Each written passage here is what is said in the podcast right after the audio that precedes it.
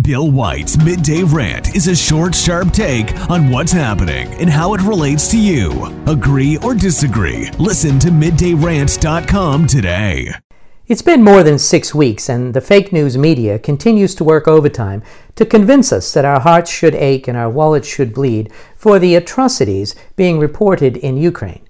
People who, until recently, have sported a vaccine NHS, or other frontline warrior framed social media profile image have now switched to the Ukraine flag or colors, and their help is greatly appreciated. That said, I can't take any of these people seriously when they lament the deaths in Ukraine, and in particular the deaths of children, but ignore the murders of hundreds of thousands of babies by abortion in our own country. In 2020, more than 209,000 abortions were performed in England and Wales. 13,815 abortions were carried out in Scotland in the same year. By comparison, Northern Ireland had fewer than 200 abortions, but this number is set to increase sharply as a result of changes to the law in March 2020. And by some estimates, the number is expected to increase to more than 6,500 abortions per year. Currently, the UK slaughters 223,000 children each year.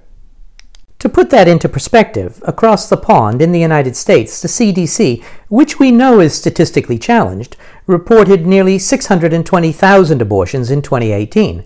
The Guttmacher Institute says that number is more like 860,000 abortions. And with that in mind, between the United States and Great Britain, more than 1 million children are murdered each year. 1 million children murdered per year.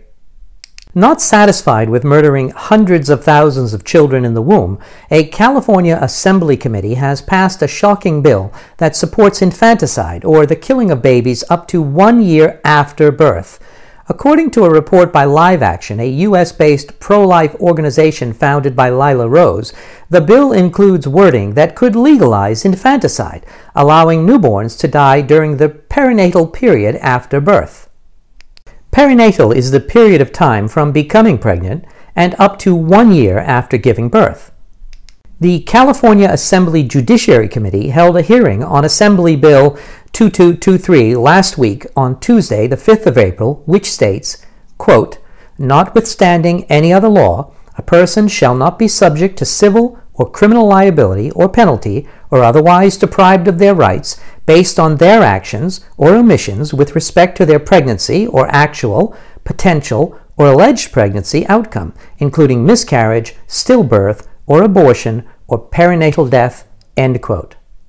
So, this bill would prohibit the prosecution of any woman who acted, or more importantly, failed to act, to preserve the life of their child until after the child's first birthday.